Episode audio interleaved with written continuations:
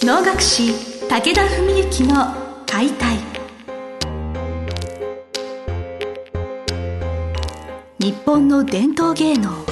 能楽。それはユネスコ無形文化遺産にも登録された我が国を代表する舞台芸術。ポッドキャスト能楽師武田文幸の解体では関税流して方として数多くの対局を演じてきた能楽師武田文幸が600年以上の歴史を持つ能楽を優しく解説。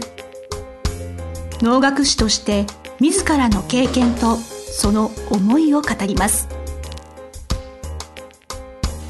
はい今週も始まりました。花をつかむ心を広げる能楽師武田文幸の解体。司会進行の小菅です。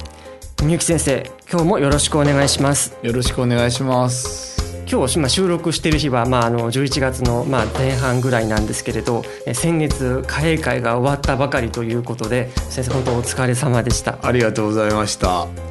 今あの舞台が終わった後っていうのはそのどういう心持ちというか、やっぱりリラックスされているのか、はい、なんかその次の舞台のことも考えてらっしゃるのか今どんな心境なんですそうですね。とりあえず、まあ、一旦まあ肩の荷は降りたっていうのは当然あるんですけど、はい、だからまあリラックスすっごいしたいんですけどちょっとたまたまその3日が会会の後に2日後にまたちょっと大きな舞台があってでまた今週末もちょっと大分であるんですよ。だから休ませてくれみたいな。リラックスさせてくれみたいな感じ。今月は本当お忙しいんですね。だからそう考えまああのそうですね。あのまあありがたいことなんですけどね。舞台も。舞台の数だけの問題じゃなくてやっぱ一個一個でこう重いなというかこれ責任重大だぞみたいなのがある時はやっぱ油断できないというかね。その数が一番問題かもしれないですね。どっちかっていうと。舞台が1ヶ月に例えば10個あっても20個あってもまあ普通にやってれば普通にできるものももちろんいくらでもあるんですけど、うん、これはちょっとより一層気を入れていかなきゃいけないぞみたいのが例えば1週間に1個とか2個とかペースであるとなかなかこう気が緩まない。だから海外終わった瞬間はあ終わった。とりあえず終わった。よかったなって感じなんですけどまあ中一日空いてまたあるしみたいな。そんな感じです。うんはい、あの私本当おのおの舞台を見に行くのも本当まだ、まあ、駆け出しでそんな回数がなくて、はい、やっぱその先生の舞台を見に行く時見に行ったのって歌詠会と法の会なんですね。えー、であのやっぱりその先生メインでそのして方とかされるのってやっぱこの2つの会は大きいと思うんですけれど、はい、どういうふうに会のそのコンセプトであったり、そのどういう気持ちでお客あのお客様を受け入れているのかとか、はいはい、そういう話ちょっとお聞きしたいですね。それはあの僕的には結構あるんですけれども、はい、小菅さんは逆にどう感じました？方の会の方が、はい、私好きなんですね。あ、好きなんです好きなんです。好き嫌いって言ってどうするんだって話なんですけど。いやいやいいです。アットホームな気がするんですよ。あ、なるほどなるほど。その場所柄もあるのかもしれないですね。やっぱその千駄ヶ谷でやっぱその能楽堂のなんかその立派じゃないですかあの構えが、はい、国立能楽堂、ね、その後、楽園は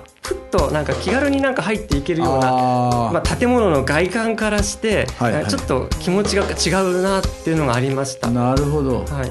あそれはね多分ねなんかあながち間違って間違ってないっていうか、まあ、正しいとか間違えっていうあれでもないんですけど、はい、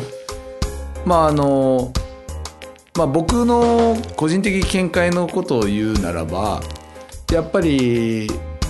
僕はもう10年以上前ですね20代全般15年前ぐらいからですかね。すごくそういうまあ普及をいろいろ考えたり脳の催しの形態とかをいろいろ考えてきてる中でまあお能の世界って例えばじゃあ初心者向きの催しとか例えば上級者向きの催しでこれがじゃあ例えば値段とか時間とか役者のレベルとかっていうのとうまくこう区分されてないんですよ実は。業界全体として。だからこれは超初心者向きで安いし時間短いし分かりやすい演目ですよとか今日のは最高峰の回で高いし時間も長いし演者も国宝クラスですよとか分かれてればいいんだけどそれごちゃ混ぜなんですよ結構。でそれを僕はできる限り整理したいなと思ってそれが多分20代半ばぐらいの時でそうした時に業界の全体整理するの絶対無理なんで僕ごとき一人の力ではね。ただ自分の周辺だけはそれはある程度できんじゃないかなって思った時にまああの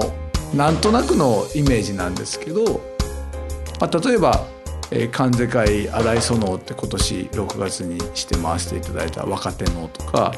あと同年代でやってる77年会とかっていうのは、まあ、切符も比較的リーズナブルだし割とその初心者の人が見やすいような演目が出る場合も多いし、まあ、そこが入り口だとして。で逆に歌詠会とかっていうのはまあいわば本当にリサイタルというか、まあ、その役者その役者のまあ本当になんだろうなちょっとチャレンジ的な対局とかをやって、まあ、しかもそれをもう超一流の能楽師の人たちに相手してもらうみたいな最高峰の会でそうすると法の会っていうのは武田家の親戚とか一門でやってる会で、まあ、この入り口と最高峰の中間ぐらいにちょうど位置するような催しなんですね。ただ片やっていうことでそうは言ってもお客さんがじゃあその初心者中級者上級者って分かれて来てくれるかとかまあ別れたところで満席になるかみたいになっちゃうとお客さんの方も結局ごちゃ混ぜなので、まあ、最低限の仕掛けっていうとこで会の冒頭にお話解説を入れたりとかあとは冊子ですね配り物をして舞台展開とか解説とかを分かりやすく書いたものを配るとか、まあ、それはもう3つの回全部やってるわけなんですけど大体そういう住み分けなんですよ。だから小菅さんが本の会がアットホームって言われるのはある意味では間違っちゃいないというか、まあ、一門のファミリーの会なので。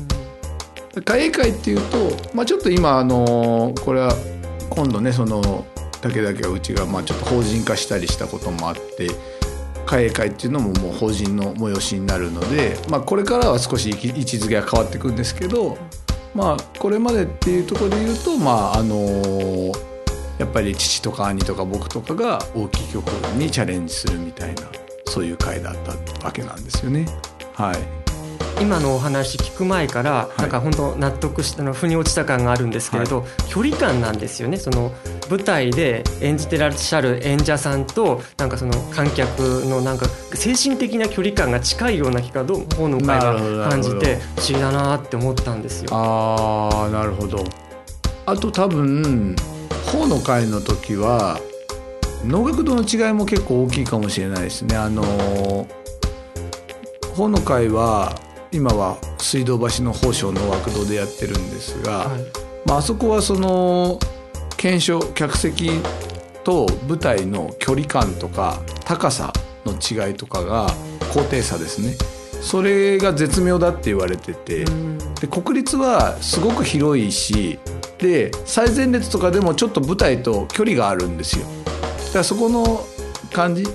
良くも悪くも国立はとてつもなく広いので630とか40入るんですね。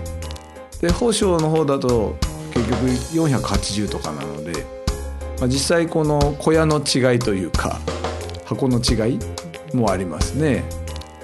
その物理的というか、まあ、ものとしてやっぱ大きさからして違ったっていう、えー、まあ、言ってしまえばそういうこともあったのかもしれません、ね、あと僕の推測で言うと、はい、会会2回は僕は指定を待ってるじゃないですか。そうでしたはい。で多分小菅さん的にもなんかちょっと僕が役者たまたまそれでひた面で素顔で出てる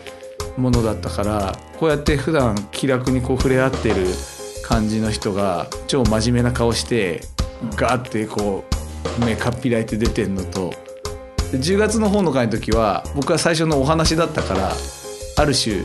フラットにこう皆さんに解説していつも通りじゃないですか。その心の準備の違いとかもちょっとあったのかなとか思うんですけど。どうどうですか？それはあの10月の方の回のお話が私すごい好きだったその感動するところがありまして、その印象を結構引きずってるんだと思い。ます、あの日はいい日だったなっていうのは実は演目じゃなくて、あの最初の冒頭のお話でいい日だったと思ってたのかもしれないですね。そうすると多分ね3月とかこの間の会会はまたまたま僕はひた面で怖い顔して出てるみたいな、はい、いや怖くないんですけど怖くはない。そう思います そうですね。楠のつゆ、はい、あの本当に私そんな前の方じゃないんですけれど、えー、あの脇正面の方からあの、拝見しておりまして本当に素晴らしいものを見させていただいたなという思いです、どうでしたか？自分が師匠に選んだ人間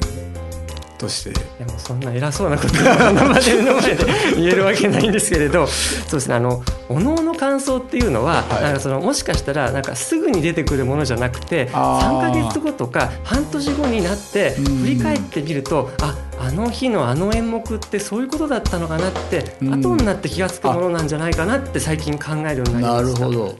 素晴らしいですね。あのおの向きな性格かもしれないですね小菅さんやっぱり。すぐに答えを出さないっていうのは、あのおのを見るにおいては一つの考え方なのかなって。あそれあるかもしれないですねでも。いやよく言うんですよ。だからできれば